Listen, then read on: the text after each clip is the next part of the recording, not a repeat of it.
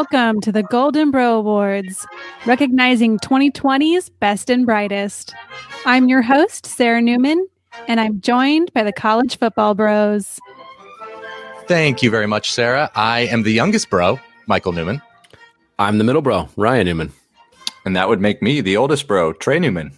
All right. So this is, of course, the fourth annual Golden Bro Awards. And the way we determine these is all three of us submitted a top three list for each award. So you get three points for first place, two for second, one for third. And for the first time this year, we gave the listeners, the fourth bros, a vote. So their collective ballot on the Google Forms link we posted will count as the the fourth vote here. So thanks everyone for voting. And these are, of course, recognizing the top performers of this past 2020 season. And if you'd like to see us decked out in formal attire for the occasion, looking dapper, be sure to subscribe on YouTube. We are all we're in suits. Sarah's got a dress on. Trey's got a lovely, uh, lovely. What color is that tie? Oh, oh it's, a little green and blue, and it's lots beautiful. of different colors. So there you beautiful. go. Very nice. Check it out. Um, let's, uh, without further ado, get to the first award of the night. Which team had the nation's best offense? The best offense. I think this one's the maybe the easiest answer uh, of the entire Golden Bros. Um, my my first choice, and I think as everybody's choice, is Alabama. I mean, when you have three out of the top five Heisman winners or vote getters on the same offense, it's going to be Bama, and, and, including, of course, the Heisman winner in DeVonta Smith. I mean, Mac Jones, most one of the most efficient quarter, quarterback seasons ever. Najee Harris was incredible. Um, they were number one in yards per play, 7.7. They were tied with actually BYU, but I think Alabama's schedule might have been a little bit harder, a little uh, bit, a little bit harder than BYU. So they were just they were just incredible. They were second in scoring. Do you know who the first was? I know Michael will know this. Kent State, yeah, Kent State, the Golden Flashes. Hey, shout out to Kent State, man. They were great. They were great in their four games that they played this year. But again, mm-hmm. Alabama far, far and away the best offense this year. Not even close. Yeah, they averaged even uh, slightly more points per game than than last year's LSU's offense, which is crazy. Uh, I had just to bring up an honorable mention here. I had Florida second on my ballot. I thought Kyle Trask, at least in the regular season, I thought he had yeah. arguably the best uh, regular season of any quarterback in the country. And they put up big numbers on the best defenses they played: thirty-eight on A and M, 44 on Georgia, 46 on Bama. So they deserve a nod here as well. Totally agree with you there uh, on on Bama, of course, and then Florida. And then if I had to mention anyone else, Ryan, you kind of touched on BYU. They led yeah. the nation with 7.9 yards per play. And every time I watched BYU, I was just so impressed the way Zach Wilson navigated that offense. But uh, Bama clearing away. All right. Who'd the fourth bros go for, Ryan? And the golden bro for the no, best no. offense. You're not announcing the, the award. Don't take Sarah's oh, job. man. Come on, Ryan. I'm not good at it. I'll let the girl. the fourth bros who was on their ballot though. The fourth bros was number one was Alabama. Yeah, no surprise there. No surprise. Right. No surprise. Let's get to the winner. And so the golden bro for the best offense goes to Alabama. Oh, wow. Yep, a lot of suspense there for sure. yes. Uh, all right, moving on. Which team had the nation's best defense? For me, I mean, I actually kind of liked Northwestern. Uh, you know, they were just incredible in the in the Big Ten this year. I mean, they had their linebackers, Paddy Fisher, Blake Gallagher, Mike Hankwitz, uh, the defensive coordinator retiring this year after 50 plus years of coaching. Pat Fitzgerald, they had an incredible incredible group. They stymied basically everyone they played. They made Ohio State scratch and claw in the Big Ten championship, only held them to 22 points. And they did it with an offense that didn't help them out at, at all on the other yeah. side of the ball. So that was what was more impressive to me. Yeah, that's a good choice. They, I had them second on my ballot. I feel feel like there were three or four teams you could have easily put number one here. Um, I went with Cincinnati. Uh, I uh, just love their secondary. Ahmad Gardner and James Wiggins both were were all Americans in that secondary. They were fourth in the nation in yards per play allowed, and the best offense they faced. Uh, offenses they faced, they did well. So UCF, I know they put up a lot of points, but there were a lot of possessions that game. They allowed five yards per pass attempt against UCF, which is insane. 3.3 yards per carry. held SMU to 13 points. Georgia, which was on fire at the end of the year, held them to just 24. So I thought they uh, were deserving. Uh, this was a, definitely an uh, up up in the up in the air uh, category here, uh, unlike the offense.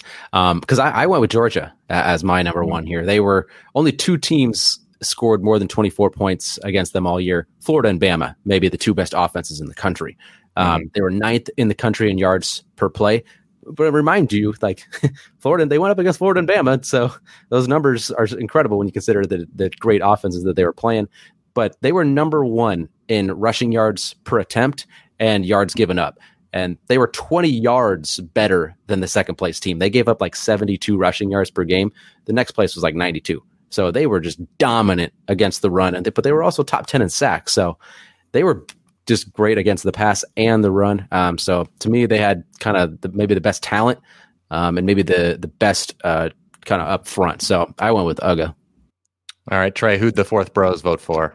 Fourth bros top three ended up being they went with Cincinnati over Northwestern and Alabama. Okay. The Golden Bro for best defense goes to Cincinnati. Ooh, Cincy.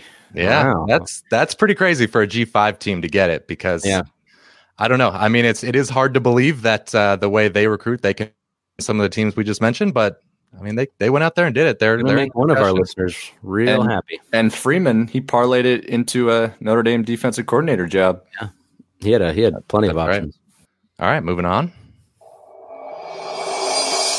Which team had the best offensive big uglies? So I went number one on my ballot, Alabama. It was honestly a for me a pretty easy decision. Landon Dickerson was maybe the best center in the country. Alex Leatherwood, maybe the best tackle, and uh, and Mac Jones. Just when you watch the games, he had an eternity to throw. Like I know Steve Sarkisian did a great job drawing up plays to get DeVonta Smith open, but it helps when Mac Jones can stand back there forever. And they were fifth in the nation in short yardage success rate. So great, obviously blocking for Najee Harris as well. Yeah, I, I agree with you, Michael. I think Alabama was the clear choice, uh, obvious number one again. Um, but you know, I'll just go to my number two choice here. Uh, that they were also very strong, just not quite Alabama level. I'm going to say Ohio State. Um, they were seventh in the nation in rushing yards per game. It seemed like they got better also towards the year went on. Um, they kind of got a little bit more consistent.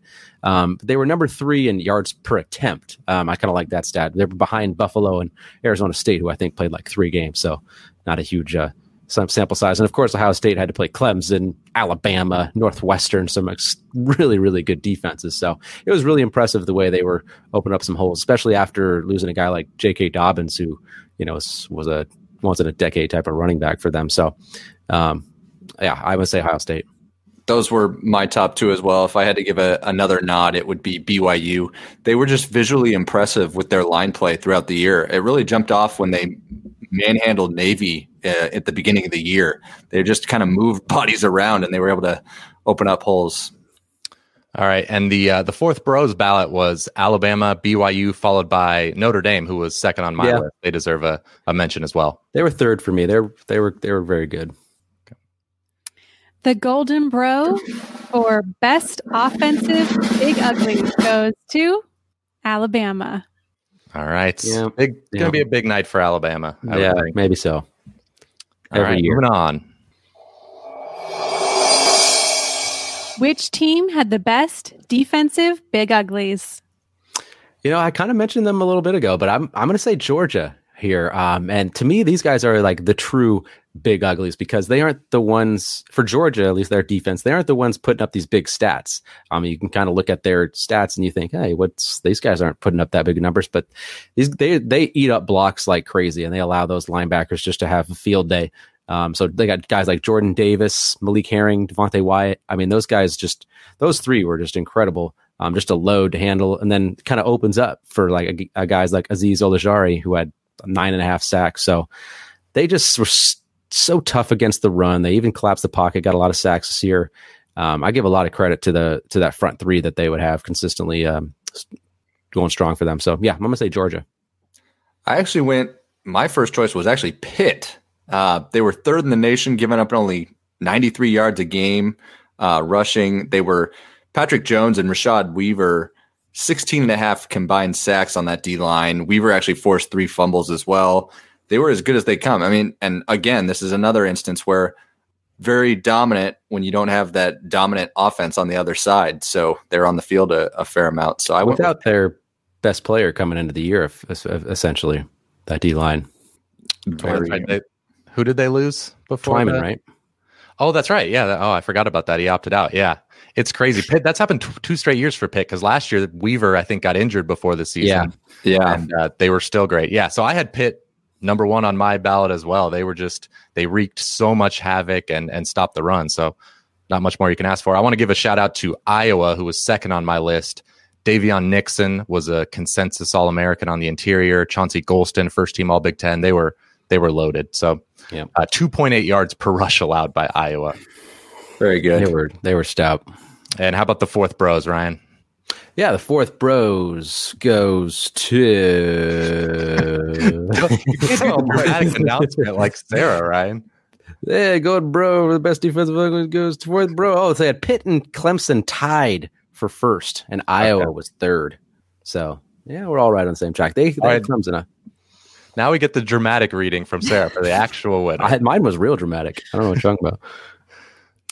The Golden Bro, the best defensive big ugly goes to Pittsburgh. All right, it's good to see somebody like Pittsburgh get one in there. That's right. Exactly. All right. Next award. Who was 2020's surprise team? Well, for me, uh, it begins and ends with Coastal Carolina, the Chants, the the podcast favorite. Uh, I mean, they, they were picked last in the Sun Belt. You've probably heard the story.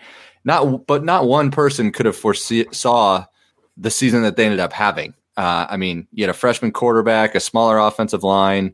You got the big boys of the conference, App State, Louisiana. Um, they were supposed to dominate, and it's just incredible what they ended up doing and and being the kings of that conference. Yeah, I, I it's just for me they were uh, they were number one as well, um, and th- they beat BYU also like on a Yeah. late scheduled game, so they really proved they were legit. Uh, also, shout out to San Jose State. They Yes. were picked second to last in their division in the Mountain West before the season. Ended up going seven and zero, winning every game by double digits in the Mountain West. Just crazy. That was nuts. Yep. And they were he was like Brenton Brennan was eight and twenty nine in his first three years at San Jose State, and then all of a sudden, boom! This year it was uh, Starkle. What a what a year for Starkle! And Yeah. Yeah. How about you, Ryan? The oh well, I, I had Coastals for sure number one, no doubt about it. Uh, and then San Jose State was was my second. It was just those two, and then my third. Just they didn't have necessarily produce as far as wins, but I put Arkansas as my third team. Just they improved so much. They were they were a hair from winning like five games this year and going bowling. So um, yeah, the, the Razorbacks to me, Sam Pittman did an unbelievable job. They they surprised me, that's for sure. Yep. Uh, the fourth bros, they also had Coastal Carolina, followed by Indiana and BYU. Okay, yeah. The Golden Bro for 2020's surprise team goes to Coastal Carolina. The Chants. the Chants. It's I know we've brought this up a million times on the podcast, but this was the team that in our Patreon we selected as our our G5 team of the year that we we just decided to make our second favorite team, some random G5 team. Chose Coastal and Yeah. they like had the most amazing year ever. I can't get over that. I, I was was a little skeptical when we chose it, but I'm so glad we did. Yeah. Wow. All that right, Was fun. so- that was fun for, you know, because our team stunk in Nebraska. So it's fun to have somebody else to cheer for that was actually good. For sure. Okay, next award. Who deserves the Lou Broza Award for the nation's best kicker? I love this award um, because you can kind of very easily, like, I don't need to go watch film of all these guys. Yeah. kicks. I can just kind of look at the stats here. Yeah. Where did you kick it from? Did you make it? Yeah. And uh, I'm going with a guy who was perfect on the year, Jake Oldroyd from BYU. He was 13 for 13, so not a lot of kicks, but he did. He was three for three from beyond 50, so that kind of did it for me. He uh, he proved it from from a long distance, and I actually have strong feelings about who won the Lou Groza. And you know, why don't you guys tell me who you guys have for for this Lou Groza, and I can I can comment. well, I, I actually, I'm probably going to be um, going against what say you're. I'm going to come after your you. point is. Yeah, you're coming after me. But Jose Borregales uh, from the U, he he for, for yeah. So Miami, he he ended up winning the Groza, like you just mentioned. He had a he hit a 57 yarder. I always think that's impressive. You can hit one from from deep. Nine of 11 from over 40 yards. Made everything inside of 40. All the extra points as well. And what's ironic is he was an FIU transfer and he helped beat Miami a year ago. Mhm. I, I agree with Trey. I went with Borregales as well. Sorry, Mike. Um, but it was just the fact that his, the impact of his strong leg that actually was kind of um, helped them win some games. That huge long field goal, of course, of 57. And then just his kickoffs were, were impressive too. He was a good kickoff guy. So I feel like you can't underrate that as we know from, uh, you know, sometimes we see these kickoffs and it's just atrocious. You just give up good field position. He was, he wasn't one of them. He was great. All right, that's fair. Maybe that's a little extra extra juice he's got there. But I just thought that if you're going to go with Ho- Jose Borregales, I thought Cade York from LSU had a better resume because Cade York missed he missed one more kick. So Borregales 20 for 22, Cade York 18 for 21, but he had uh, that was with seven attempts from beyond uh, 50 yards. I think that was like four or five more than uh, than Borregales, if I if I remember right. So he was he was six of seven on those from beyond 50. So the It's- degree of difficulty there. It's kind of an impossible award to to give it to. So the, you know, there's the the it's the stats are so close on these. It's so hard It's to true. decipher. It's true. And actually, to your point, the, the fourth bros were split as well. They had a tie for first place between uh, Cade York and Jose Borregales. And we're not uh, even mentioning Will Reichard, who was perfect this year for Alabama. For Bama, yeah, he had one field goal from beyond 45, so that's why he was. Yeah, that's why I didn't get it, but he was still perfect. He made all 100 a- of his kicks. Finally, have a kicker. Exactly. Uh, but this is there's some drama here. So who's the who's the ultimate winner, Sarah? The Golden Bro for the Lou Rosa Award goes to Jose Oh, Borregales of sorry, Mike. Miami. That's okay. That's okay. He had a great year. I, I, I can live with. it. Yeah, yeah. The Uh, all right, moving on. Who was 2020's breakout player? This is an obvious one, Ryan. Obvious winner. obviously por supuesto, of course. Uh, I'm going with uh, Grayson McCall. Okay. quarterback of Coastal Carolina. The freshman just absolutely led the remarkable year for Coastal. Um, of course, they had a lot of great pieces, but it felt like Grayson was the the swag that they kind of needed to to to have such a great year. You know, he came through in the clutch. He was just a stud. He had 33 total touchdowns to just three picks. Um, he rushed for nearly 600 yards, averaged 10 yards per attempt passing. I mean, he was just a gamer. Whenever they needed it, he would he perform. So he was just so much fun to watch, and uh, just, just a guy like that, just getting it done every time he needs to. Um, he was a baller. Yeah, I was, and I was being sarcastic when I said it, it was obvious because there's like 30 guys you could easily pick for this award. It's this was tough. I had I had Yeah. McCall third on my list. I could have had him first, but I did have uh, safety Brandon Joseph from from Northwestern at the top of my ballot. Yeah, Didn't play as a freshman last year, and this year led the nation with six interceptions in only eight games, and was a consensus All American. That's pretty dang good. Yeah. Yeah, I uh, I of course liked Grayson McCall. I had him on my ballot, but I actually at the top I had Breece Hall, Iowa State. Uh, you know, a lot of people going into the this year are obviously familiar with more Brock Purdy, but Hall really busted out this year. I mean, he led the nation in rushing. Uh, he had a period of seven straight games where he rushed for over 130 yards, capped it off 136 in the Fiesta Bowl. And then my I did want to give a hat tip to Jaelan Phillips on the D line for Miami. Yeah. He he seemed to be kind of a bust of a big time recruit at UCLA. Transferred to UCLA and Manny or transferred to Miami from UCLA and Manny Diaz had him playing really well uh, on that Yeah. D line. One more shout out I want to give to is to uh, Jordan Strawn from Georgia State, a linebacker. He was a former walk on and he was a junior this year. In his career, he had one and a half tackles for loss, zero sacks. But this season, he was third in the nation with nine and a half sacks. Just Wow. came out of nowhere. I mean, there's so many guys. I have, I have, I, I want to mention too. Sorry, Uh, yeah, Uh, go Malik, for it. Malik Willis, a Yeah. Liberty quarterback, transfer from Auburn, just couldn't get it going there, and all of a sudden he's just like one of the best quarterbacks in the nation. Leads a team that only loses one game, and then Carson Strong for Nevada. I mean, he had like 27 touchdowns and four picks. I mean, he was incredible. So Yeah, if you looked at our if you if you voted in this uh and you looked at our ballot, we put like 25 names on there. Yeah. And we had a little other if you want to put Yeah. someone else. So, Yeah. Um, Ryan, uh, I, I shudder to ask you this, but No, I'm ready. fourth I'm ready. bros go for. Fourth bros. There was a three way tie between Grayson McCall, Zach Wilson, and Mac Jones. All great choices. Okay. Mhm. The Golden Bro for breakout player goes to Grayson McCall. Yeah, baby. All right. No, I'm not rooting. I'm not rooting. No, yeah, but they're I'm cleaning up here. Yep. Okay, on to the next award. Who deserves the Chuck Brodnarik Award for the nation's top defensive player? This one was really tough uh, for me. I ended up going with Zaven Collins uh, out of Tulsa.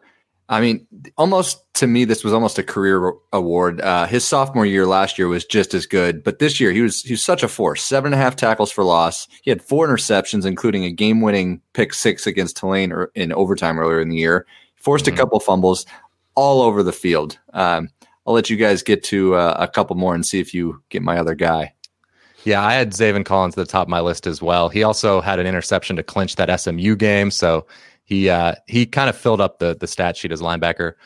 Uh, my two and three were Patrick Surtain, uh, cornerback for Alabama, just a shutdown corner. I remember Brian Kelly, I guess, before the national title or before the the semifinals, said we're just not going to throw at him. So that's kind of the ultimate respect for a corner. And then number three, Daviyon Nixon, I, I brought up earlier, I think for for Iowa, defensive tackle. He put up more tackles for loss per game than Ndamukong Suh did his senior year. So that's Wow. that's pretty nuts. Whoa. Yeah, Whoa. Wonder if he could have kept that going for another six games. I don't know. That's uh, impressive. pretty That's impressive. impressive. Yeah. Yeah. Wow. Okay. Uh, and my number one was also Zaven Collins. Um, you know, he was just all over the place. Uh, my number two was I was I have a couple of different ones here for two and three. I had Talanoa Hufanga, uh, Michael's boy, uh, safety at USC. I mean, Yeah. He was awesome. He averaged over ten tackles a game, three sacks, four picks. Um, USC may not have had a great defense, but Hufanga maybe kept it from being bad because he was he was all over the place. What a playmaker! Um, and then my third guy, I'm going to give San Jose State a little bit more love here. Cade Hall, um, Mhm. definitely definitely under the radar, but he had he was one of the main reasons San Jose State had a resurgence, uh, especially on that D. In just seven games, he had ten sacks. That was just one half of a sack behind the national leaders, and those those guys had played. There was two guys that he was behind, and they had played three more games and five more games than he did. So you know, give him a handful more games, and you know he, He- would have he would have Hall could have been breakout player as well. That's another. That's guy, true. right? I should Yeah. very true. Yep, he was a stud. Yeah, I would have had H- Hufanga if USC played one or two more games. That 62 Fair. tackles in six games is crazy. But the Yeah, the fourth it was. bros, they had the, their top two was Zaven Collins along with us and Tarron Jackson. Ah, So- Coastal. Ooh. More love for Coastal. Yeah, Yeah. it good. Okay, who's the winner? The Golden Bro for the Chuck Brodnarik Award goes to Zaven Collins. Yep. All righty. Some G5 love once Yeah. again. Uh, let's talk about some quarterbacks here. Who deserves the Davy Bro Bryan Award for the nation's top quarterback? So we have the advantage here compared to the the awards that shall not be named, the Home Depot awards. I guess I will name them, but we are of course much more reputable than them. Uh, of, of we had the bowl games, we had the the playoff semifinals to to decide who who the best performances were. So I'm going Mac Jones. Uh, if he hadn't already clinched it in the regular season, I think that the playoff he had was incredible. Highest pass efficiency rating in college football history, highest ever QBR, highest completion percentage ever, fifth all time in yards per attempt, 41 touchdowns, four picks. Just ridiculous season. I know he's got all that great talent around him, but there's been a lot of guys with really good talent, and very few have come close to to what he did. That's a fair fair pick, Mike. I just, I, but I'm going to go against it. That's fine. That's Uh, fine. Yeah, my, I mean, it's just I'm I'm going to go with Kyle Trask. Um, I went with him uh, when we did ask this question, like who should win the Heisman. I had Trask ahead of Jones, and I, I'm not holding the, the bowl game of his against him at all, just because he was practically playing with an entirely new team. Yep. He wasn't throwing to anybody that he had thrown to in the regular season, so that just wasn't fair. But he had 46 total touchdowns uh, in just 12 games and five picks going into the into the bowl game. Um, so it's you know he threw for more yards per game than Mac Jones. Um, had mo- had four more touchdowns um, in one less game than Jones. So, um, and he didn't have the benefit of a good running game at all. Like it was just Yeah. all up to him. There was no ground game to speak of for Florida. So it was Trask just making plays left and right. Yep. I feel like if Trask was on Alabama, I don't have really a doubt he couldn't have done at least what or sniffed what Jones did. He practically did on his own, anyways. Yeah. Uh, but yeah, it was hard. You had to go Mac Jones, of course, breaking all those records, and yeah, he's surrounded of by those insane weapons, like you touched on, Michael, and you know the Bros' best uh, big uglies. But you still had to throw it and complete seventy-seven percent of passes. Like that's not easy to do against air. So No. he bowed down to Mac Jones there. All right, and the fourth bros had Mac Jones number one as well. Uh, a guy we didn't mention, who of course deserves to be mentioned, Zach Wilson from BYU was there was second on their list. Yep. The Golden Bro for the Davy Bro Bryan Award goes to Mac Jones of Alabama. All righty, we've finished with the the quarterbacks. So what is next, Sarah? Who deserves the Golden Bro for the nation's top running back? Yeah, I'm going to go with Trey already mentioned it. Uh, I'm going with Breece Hall. He had 1,572 rushing yards, which led the nation um, by more than 100 total yards. So uh, easily there. Uh, second in the nation with 21 rushing touchdowns. And he added a couple uh, through the air.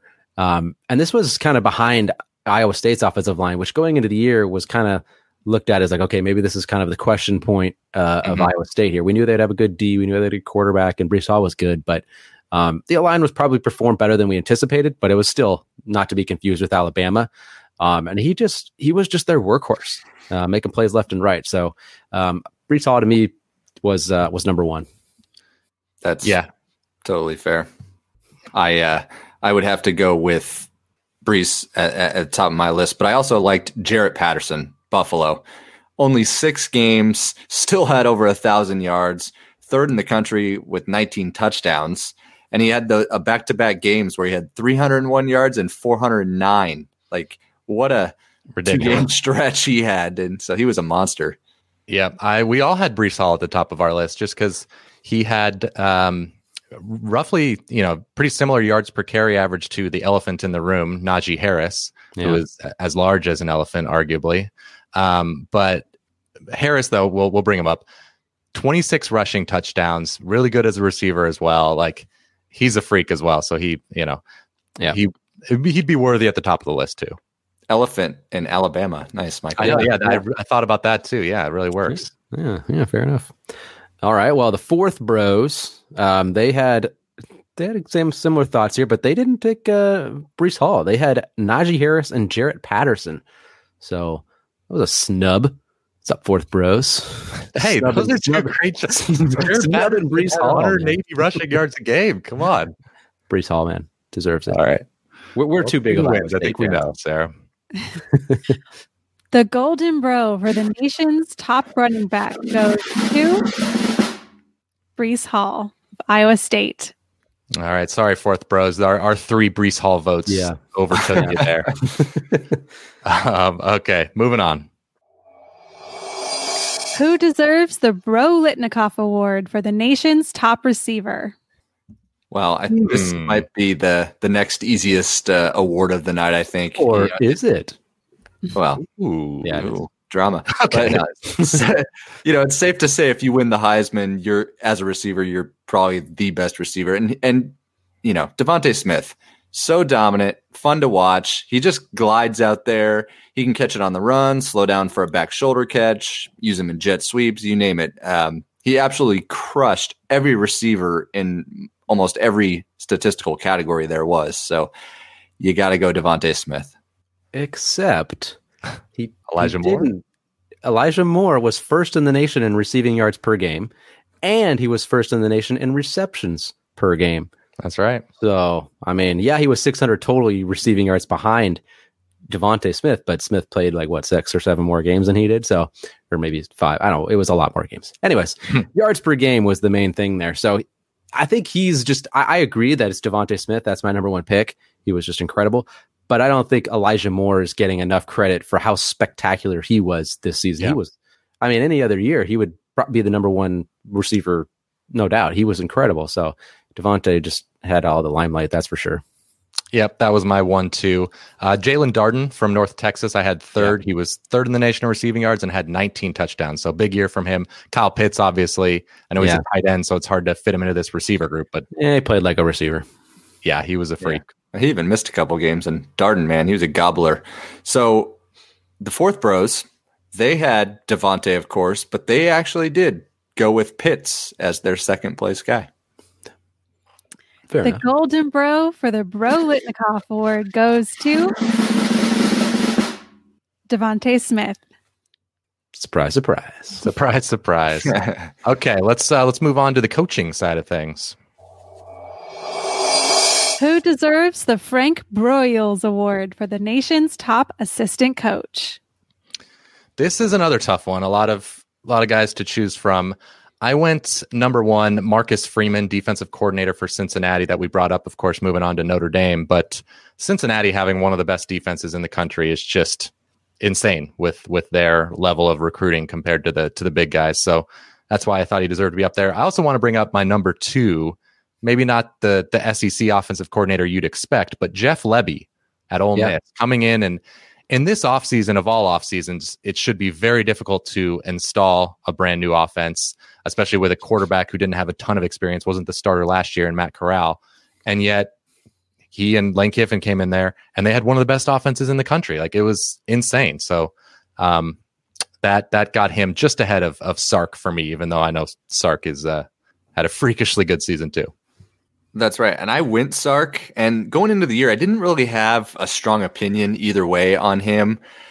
But, and I know he was handed the keys to a Ferrari, but he was really creative in how he got guys the ball. I mean, if you just watched the national title alone, you saw it on display how he would, he opened it up for Najee on, he used him in wheel routes, uh, opened it up for DeVonta in multiple different ways, uh, you know, especially when the defense, that's their key, uh, put Mac Jones in good spots. So that's the reason I went with Sark. Yeah, I agree with Trey. I went with Sark as well. Um, you know, leading the best offense maybe ever uh, should, should certainly give you some some major major points here. And yeah, I love the creativity. I mean, you know, teams were going to try to double team DeVonta Smith. They didn't want him to catch it. They didn't want him to give up 250 yards in the first half or whatever. But Yeah. they were just so good at getting it to him in so many different ways. They did, just couldn't help it. Um, but I'll go with my number two here, just to give a little shout out to another G5. Kurt Maddox, uh, the defensive coordinator from San Diego State. They were second in the nation uh, in total yards uh, per game given up. So uh, only behind Army, who you know loves to shorten the game. So they were uh, they were awesome on that side of the ball. Just want to give a little more G5 love.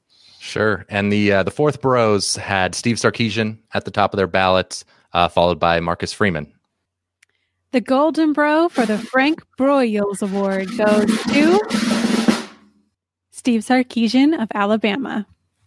Very good choice. The fourth Welcome. Bros get their way, and same with Ryan and Trey. I, I can't I can't argue against that. So Yeah, that's tough. Yep. moving on. Who deserves the Home D Bro Award for the Head Coach of the Year? Uh, this is always a tough one. Do you value somebody that's at the top, or do you value somebody that's at the bottom that kind of works their way up? It's uh, it's a very hard one to to kind of justify here. But uh, for my number one, I went Jamey Chadwell, Coastal Carolina. Um, this was kind of America's this was America's darling team this year, and certainly the, the podcast darling. But uh, you know, they're a new FBS program, just their fourth year. Um, they played, you know, and arguably the game of the year uh, against BYU. I think that was just maybe the most entertaining. Maybe we had a little more riding on it than most folks, but the game was spectacular. Um, and he did it with, you know, to have an undefeated regular season with a freshman quarterback, with a team that wasn't expected to do very well. Um, it was just magical. And it just, there was just, I feel like you got to give it to him. Just, it was almost seemed like a team of destiny. Uh, but he just did a remarkable job with them this year. Yeah, I actually didn't struggle with this one too much either. I, I or you sound like did struggle a little bit, but yeah, I had Jamey Chadwell, Coastal number one, Brent Brennan, San Jose State number two. We brought up their crazy season. Number three, Luke Fickell. I mean, I know they were expected to be good, but not quite as good as they were. I mean, them for them to go undefeated, nearly, nearly beat Georgia, who people thought was a top five type team by the end of the season. Yeah. It's amazing. Yeah, I went with Chadwell as well, and you could just tell the players really rallied and loved him. Uh, he's he he got the most out of them. Tom Allen amazed me as well. He was on my ballot, uh, outperformed my expectations. And then Indiana, Michael, you, Oh yeah, and then Michael, you touched on San Jose State and Brent Brennan. I mean, winning every game by at least double digits is just Yes. crazy in the Mountain West. Like if you told me Boise did that, that's one thing. But Yeah. San Jose State, whoa, Yeah, true. I'm just going to quickly read through a few names here. I have to. It's just there's so many guys you could list here. but Nick like Saban. Matt- Nick Saban, yeah, Alabama. Bet, yeah, uh, yeah. Matt Campbell, Iowa State. Mike Neu Yeah. at Ball State, winning the match. yes. Kalani Sitake, BYU, Hugh Freeze at Liberty. Like the list goes on and on. I, there's Jay Norvell, Nevada. He could have Yeah. won. this. So many guys. No doubt. Okay. Oh yeah, fourth bros. Uh, sorry, fourth bros. Uh, they were going with uh, they had Nick Saban and Jamey Chadwell at the top. So uh, they guys they showed a little more love for the champs. Mhm. Fair enough. The Golden Bro for the Home D Bro Award goes to Jamey Chadwell of Coastal Carolina. little little up. Sean's homerism showing up here. but I really think just objectively, like Yeah, you look at what their you know their season win total expectation was compared to what they did. Well, and he won the the Coach of the Year as it is. So Well, that's uh, that stupid Home Depot award that no one cares Yeah. about. Yeah, Yeah. he won that. Okay, I know Uh, thank you, Sarah. the media. Uh, yeah, Sarah, give us uh, give us the next award here. What was 2020's Game of the Year? I feel I feel really bad what I'm about to say right now. BYU Coastal. I mean, Mormon's Yeah. first mullets, like just the way it came about too, with the the last minute scheduling, two undefeated teams, and it lived up to the hype. Uh, with Coastal winning 22 to 17, stopping BYU at the one yard line to end it. Like, I I really thought that was the game of the year. I mean, there's there's a few that you could you could have have gone with as well. I want to give love to a couple more uh, G5 After we G5 go. games. What's that? after we go, of course. Fine, go ahead, go ahead. Yeah, I don't want to take our thunder here. Sure. Yeah. All right. Um, I I'm gonna go with. Uh, well, I don't want to do it, so I'm not gonna. Clem, I'm gonna go with a different one. Clemson at Notre Dame, the the the one where Notre Dame won uh, in overtime, double overtime win for for Notre Dame, maybe the biggest win in, in Brian Kelly's tenure uh, there. Um, he was that, that was of course awesome. I, we know Trevor Lawrence was out, but Uiagalelei came in and played fantastic. And their defense was missing a couple guys, but it was just a remarkable game. Number one, going down, double overtime. Ian Book led a great drive at the end of the fourth quarter to force overtime. Of course, uh, it was just magical. And then, of course, after this, after the game, the scene was just awesome in South Bend. So um, that kind of justified, you know, that just the that got him into the, the playoff, of course. But then it just kind of justified. I I had always felt Brian Kelly was getting a little bit of a, a hard kind of t- given a little bit of too much of a hard time for not necessarily getting all the way to the top, even though he's winning like 10, 11 games almost every year. So that was a good justifying win for for Brian Kelly in my eyes. That was my top game as well. That when Ian Book fumbled late in the third quarter in the end zone, you kind of thought, "Oh man, well there it is, Clemson got it." But then he led that 91 yard drive at the end to to be clutch and and force overtime. But yeah, that was uh, that was quite the game. And then I also got to mention then um, Indiana Penn State. Michael Penix reaching out is just the play that a lot of us will all remember for the, this whole season. Like, but before that, like Penn State they scored when they didn't want to. You had the amazing drive um, to force overtime and two point conversions. They were they shouldn't have won the game. They were completely outgained. That was a crazy game. Uh, Ryan, can I now? Can I speak? Can I talk about? Yeah. uh, Hey, now that it's you know where we we went, of course, go for it, Michael. okay, so uh, I'll bring up UTSA at Texas State, which was Yeah. like early in the year, and Texas State took a 41-28 lead late in the game. There was like three and a half minutes left. For some reason, they didn't go for two to make So it two dumb. touchdowns, which was very dumb. Uh, but it ended up working out for them because uh, Texas State, or sorry, UTSA. Wait, I think I got that wrong. Uh, Texas State. It was UTSA that took the lead, right? I think I might have this wrong. And then Texas State, I think, came back. So Texas State scored a quick touchdown. Then they had like a 90 yard punt return touchdown yeah. to, to tie the game. Extra point to win for Texas State. They miss it. So they go to overtime. And and the same kicker for Texas State misses uh like a 20 yard field goal. It was a so. UTSA ended up winning. I think I have that right now with the, the teams. But anyway, it's just a crazy game. It was remarkable. And the fourth bros agreed with us. They had well agreed with me, uh, at me at least, with taking BYU Coastal as as the game of the year. Uh, but who That won? winnable. Sarah? The Golden Bro for the game of the year goes to BYU at Coastal Carolina. All right, I Hey, promise. you could have put you could have put Liberty, the bowl game in Coastal Carolina. oh, let's let's bring up more coastal games. I Yeah, mean, why not? How about remarkable. Coastal Troy. That was a great like That's last true, too. comeback. Boom. It was This is amazing. the Sean's podcast. All right, let's get to the award of the night. Who should take home the highly coveted Heisbro Award for the nation's most outstanding player? I mean, you, I'm going DeVonta, of course. What else can you say? I mean, he set records left and right, absolutely dominant by a wide margin in a lot of the receiving categories. And, you know, when Waddle went down, he was the primary target, and they still could not slow him down. If anything, he thrived even more. And then his first half in the national championship alone was just remarkable. I really, it would have been fascinating to see what he could have done in the in the second half. I know they would have called the dogs off a little bit, but I wanted to see what he could have Yeah. completed. But uh, but overall was so dominant, very fun to watch. I got to go DeVonta. Yeah, I had DeVonta Smith. His, uh, you know, again, we have the advantage here for the Heisbro Bro Award of being after the the Yeah. playoff games, and those kind of clinched it for him for me because 345 yards and six touchdowns in the playoff, and like we said, not even playing the second half of the the national title. So I had him followed by Mac Jones. Efficiency was too hard to ignore, and Kyle Trask. I didn't dock him too much for that uh, that bowl game. Yeah. I agree with you guys. DeVonta Smith, um, playoff sealed the deal, no doubt about it. Um, but I just, as my second and third, I just flipped with you, Mike. I had Trask second, um, and then I put Mac Jones third. So, um, but those were the top three, no doubt in my eyes. And Okay, go the ahead. Trey. fourth rows, of course, had to go with DeVonta Smith as well. All righty. And the Heisbro goes to A lot of suspense. DeVonta. Oh my gosh! Wow. He was amazing. Wow. That was awesome. He's got to be so pumped right now. DeVonta Smith watching Yeah. right now. I'm sure. Doesn't sure he'll- realize. I'm sure he'll send in his accepted speech any moment now. for sure. Um, okay. Well, we have before we get to our rapid fire awards, we have a little bit of a, a special award here. Uh, Sarah, why don't you introduce that one? Who should? Oh, sorry. Who deserves the award for the honorary fourth bro? All right. We are so sorry to the fourth bro. The one Sarah was perfect all night. She was Screwed up the fourth, bro. and the fourth bro gets nothing. No. Uh, this is going to a listener who really helped us out this year. He managed our college football bros pick'em league for free. I mean, that makes us sound really cheap and stuff. We offered. We said, "Hey," Yeah, like, offered, hey. and he was like, "No, no, no, I got you guys." So we appreciated that.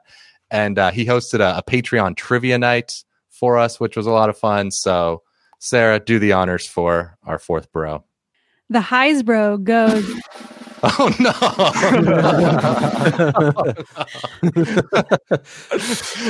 you know what? You know what? Maybe he doesn't deserve this award. Sarah's Yeah. saying he's telling The us. Heisbro, the Heisbro is kind of cool though. Actually, maybe the Heisbro should be this award. Yeah. All right. All right. Take two. Take two. We got this. uh-huh. the Golden Bro for the honorary fourth bro goes to Joel. Yay, Joel. Yeah, Boy, Joel. He also won it. our pick'em league. He also, he ran that's it. right. He won it. He which ran it and little won it. Yeah, If It's me. definitely fishy. No, yeah. no, it's it's legit. It's legit, and I know that because I think I came in second, or I was up there. So Yeah. seems legit to me. Yeah. Uh, checks in the mail, Joel. All right, let's get to some rapid fire awards. Thank you, Sarah. You did a great job for introducing and announcing all those awards. Absolutely. Yes. So first off, we're going to lead off with the Diaper Dandy Award for the best true freshman. Uh, the nominees are Bijan Robinson of Texas, great year, became dominant late in the year. Malachi Moore, the Alabama corner, lockdown opposite of Patrick Surtain. Um, Emmanuel Forbes, five interceptions for Mississippi State. Uh, Khari Coleman, 15 tackles for loss, seventh in the nation for TCU. And then I do got to give some love to Deuce Vaughn. He was for Kansas State. He was awesome in their upset against Oklahoma. Little Darren Sproles out there. But the winner is Drama, suspense, diaper dandy. Will Anderson of Alabama. Going into the playoff, Anderson led the SEC uh, and all freshmen with seven sacks, 10 and a half for loss, 52 quarterback pressures ranked him second nationally. Pretty impressive for a young pup to do on a national championship team. Yeah, that was Very one thing Alabama needed was was pass rushers going into the season, and they were had, having to rely on freshmen. So he stepped up. Yep. Uh, let's get to the next award, best stat line of the year. We have a lot of runner ups here. So Trey, why don't you give us the, the best quarterback stat lines? Sure. We got Graham Mertz, Wisconsin, in his first game against Illinois, 20 of 21, 248, five scores.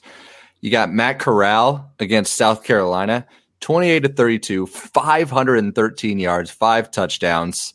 Uh, Malik Willis of Liberty versus Southern Miss, kind of a coming out party, 24 31, 345, six touchdowns. Not to mention he had 97 yards and a touchdown on the ground.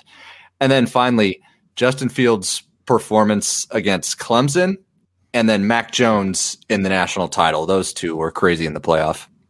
All right, the the running back nominees were uh, Jaret Patterson's two games, 409 yards and eight touchdowns against Kent State, and then 301 yards and four touchdowns against Bowling Green. Uh, and then the the third running back nominee, Camerun Peoples of App State, had 22 carries, 317 yards, and five touchdowns against North Texas. Impressive, impressive. Uh, all right, let's move on to the receivers. Uh, so the receivers' first stat line here was from Corey Rucker uh, from Arkansas State. He had nine catches, 310 yards, and four touchdowns versus Louisiana Monroe. Uh, Kayshon Boutte uh, from LS, Boutte. I like to say Boot. You know, he, he's he's from the state, the Boot, Louisiana. Yeah, exactly. Fair enough. There you go yeah, LSU guy. Uh, he had 14 catches, 308 yards, three touchdowns uh, versus Ole Miss, and let's not forget DeVonta Smith in the national title game in one half, 12 catches, 215 yards, and three touchdowns. Uh, just remarkable. Yep. Moving on to some of our defensive players. We got Grant Morgan, a linebacker from Arkansas, 19 tackles, three for loss, a sack, and a pick six against Ole Miss. Not too bad. Carlton Martial, linebacker for Troy, excuse me, 21 tackles, two and a half for loss, a sack and a pick versus Coastal. Not too shabby. Charles Snowden, a linebacker for Virginia, four sacks, forced a fumble against North Carolina. Four sacks, that's, that's a lot. Joseph Ossai, linebacker for Texas, six tackles for loss, three sacks, forced fumble, fumble recovery, recovery against Okie State. And then finally, Nick Anderson, a safety for Wake, 11 tackles and three picks against Virginia Tech. And, and he actually, best part, earned a scholarship after the game. All right. But the Golden Bro for the best stat line goes to Jaret Patterson, Buffalo. 36 carries, 409 yards, eight touchdowns, like we said, against Kent State. Just insane. Ryan, you think he was on your fantasy team last year? Oh my gosh. He certainly was. Yeah, as was DeVonta Smith. So uh, it's pretty good. Well, they, they took Patterson out like with a few minutes left in that game yeah. too. That's yeah. right. Yeah, he was going to break know. records, even more records. Yeah. Come on, Lance Leipold. All right. That's why uh, he didn't get our coach of the year, Lance Leipold. Yeah, you mentioned. No, you gotta just he deserved he, he deserved it. Now, um, moving on to the play of the year. So I'm going to start us off here. We've got Tulsa. We kind of alluded to this earlier. Tulsa had a hail mary versus Tulane. Uh, so Tulsa was down to their third string quarterback in the game. Zach Smith and Seth Boomer both got knocked out. Tulane is up 21 14. Tulsa ends up driving down to the Tulane 37. Last play of the game, Davis Brin, third stringer, threw it up for grabs. Somehow Juan Carlos Santana ends up behind the defense, comes down with it as time expires, gets the tie, and then in overtime, pick six that ended up being the worst, one of the worst spread beats of the year for uh, for Tulane. Mm-hmm. And that was Zaven Collins on that pick six. It was. So the Broad Nark winner, I believe. Um, and then, okay, last play of BYU at Coastal. We got to bring it up again, but Zach Wilson had, you know, one last drive there with under a minute left, got it down to, I think, the, the 17, 18 or 17, and threw a pass to Dax Milne, one yard short, stopped at the one yard line, kind of like everyone talked about the Tennessee Titans Super Bowl many years ago, just just short. Kevin Dyson. That was great. Um, all right, I'm going to go with uh, Cade York's 57 yard field goal uh, to beat Florida.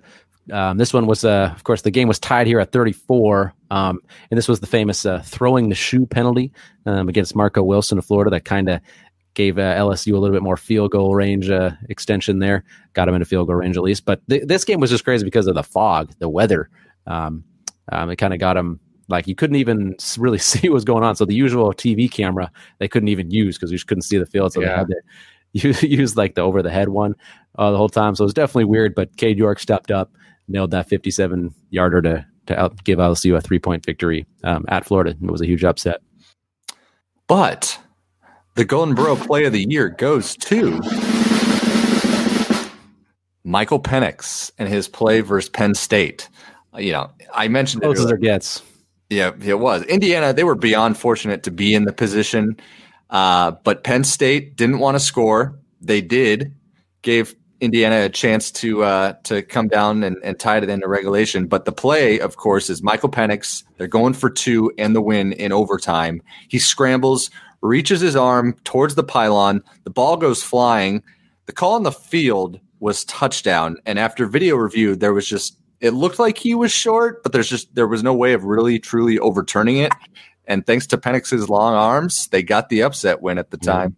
Yeah, if you asked me to make a bet right now, like if God could come down and tell us whether it was short or not, I think I'd bet zero dollars because I just I don't know. I was yeah, there's no way to know. It was too live, live. I thought he was short, but I mean, when you slow it down, it was just too hard to tell. Yeah. Yep. Okay, what's next, Ryan?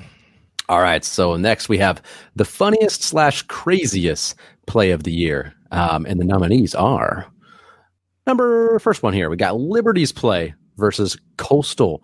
Uh, this one was just crazy where Liberty was okay. So the game was tied at 34. Liberty had the ball first and goal from Coastal's three yard line. Um, so they were trying to do the smart thing. Liberty was. Um, they were trying to run the clock down um, and then kick a game winning field goal as time expired. So first down, they give it to the running back Joshua Mack. and He kind of like backs up a couple yards just to make sure he doesn't go in. Goes down. So now it's second down, but the clock is running. The clock is running. Second down is where I got crazy.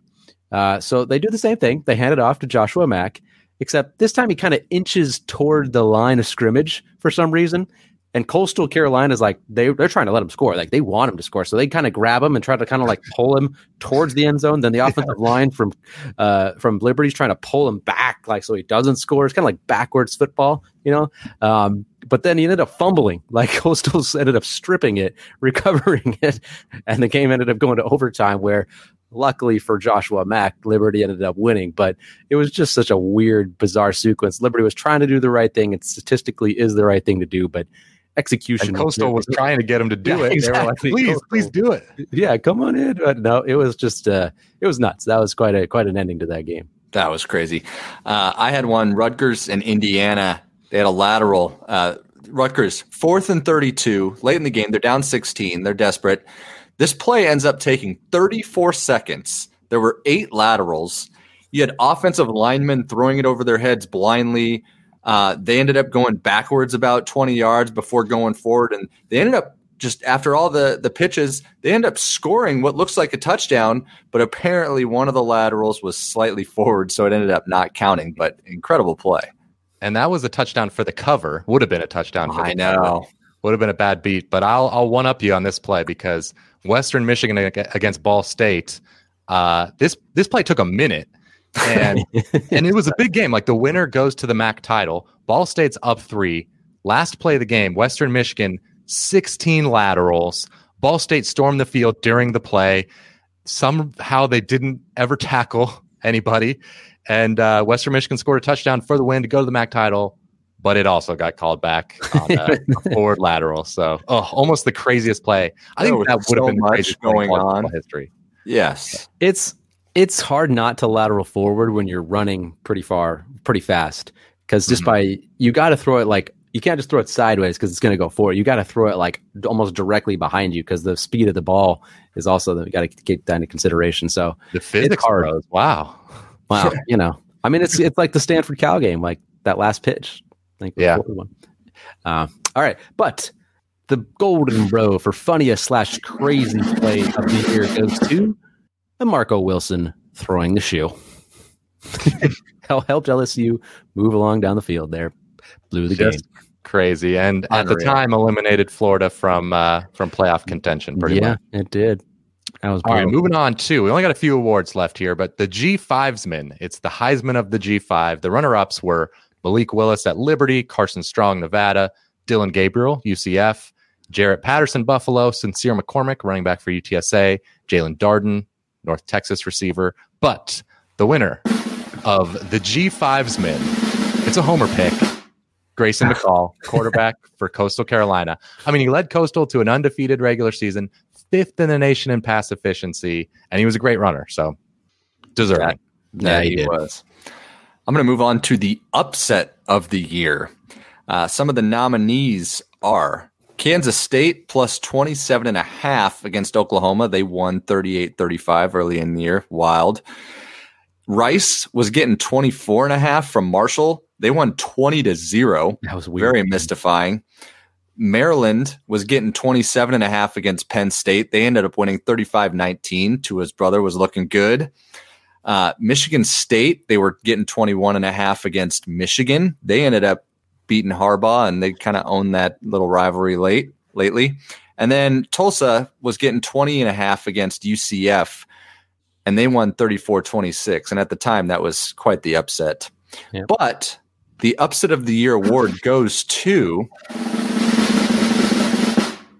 LSU plus 24 against Florida. They won 37 34. No one saw it coming. Kyle Pitts out. Gators too good with that offense. No way LSU's going to keep up. But fog, Yeah. shoe throws, spider cams. Cade York, crazy upset.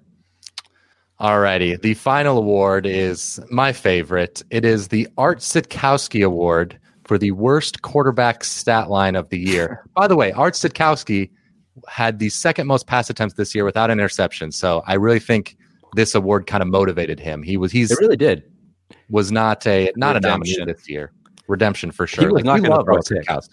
What's that, Ryan? He would have rather thrown it into the ground than give his guy a chance, but maybe get an interception. He was that determined not to throw I a don't know about that. I'll show those bros. Yeah. Uh, okay, so here's the nominees: Grant Wells in that that game against, uh, yeah, it was against Rice. No touchdowns, five picks, not great. Uh, Matt Corral uh, for for Ole Miss. He very easily could have had two nominations for the best games list and the worst games, but his worst one here was against Arkansas. Two touchdowns, but six picks and a lost fumble. Katravis Marsh of USF against Cincinnati, six for 13, 39 touchdowns, zero touchdowns. It's a lot of picks. touchdowns. Oh, did I say 39 touchdowns? yeah, 39 good. yards. Yeah, Sorry. Sorry. Six attempts. How does that happen? Uh, Chase Cunningham, Middle Tennessee against Troy. Two for seven, 10 yards, two picks. Uh, Arkansas, also a little shout out to a wide receiver, uh, Treylon Burks, their star receiver, threw it four times this year. He was 0 for 4 with two picks. So maybe, maybe don't try that anymore. Maybe stop the trick plays there.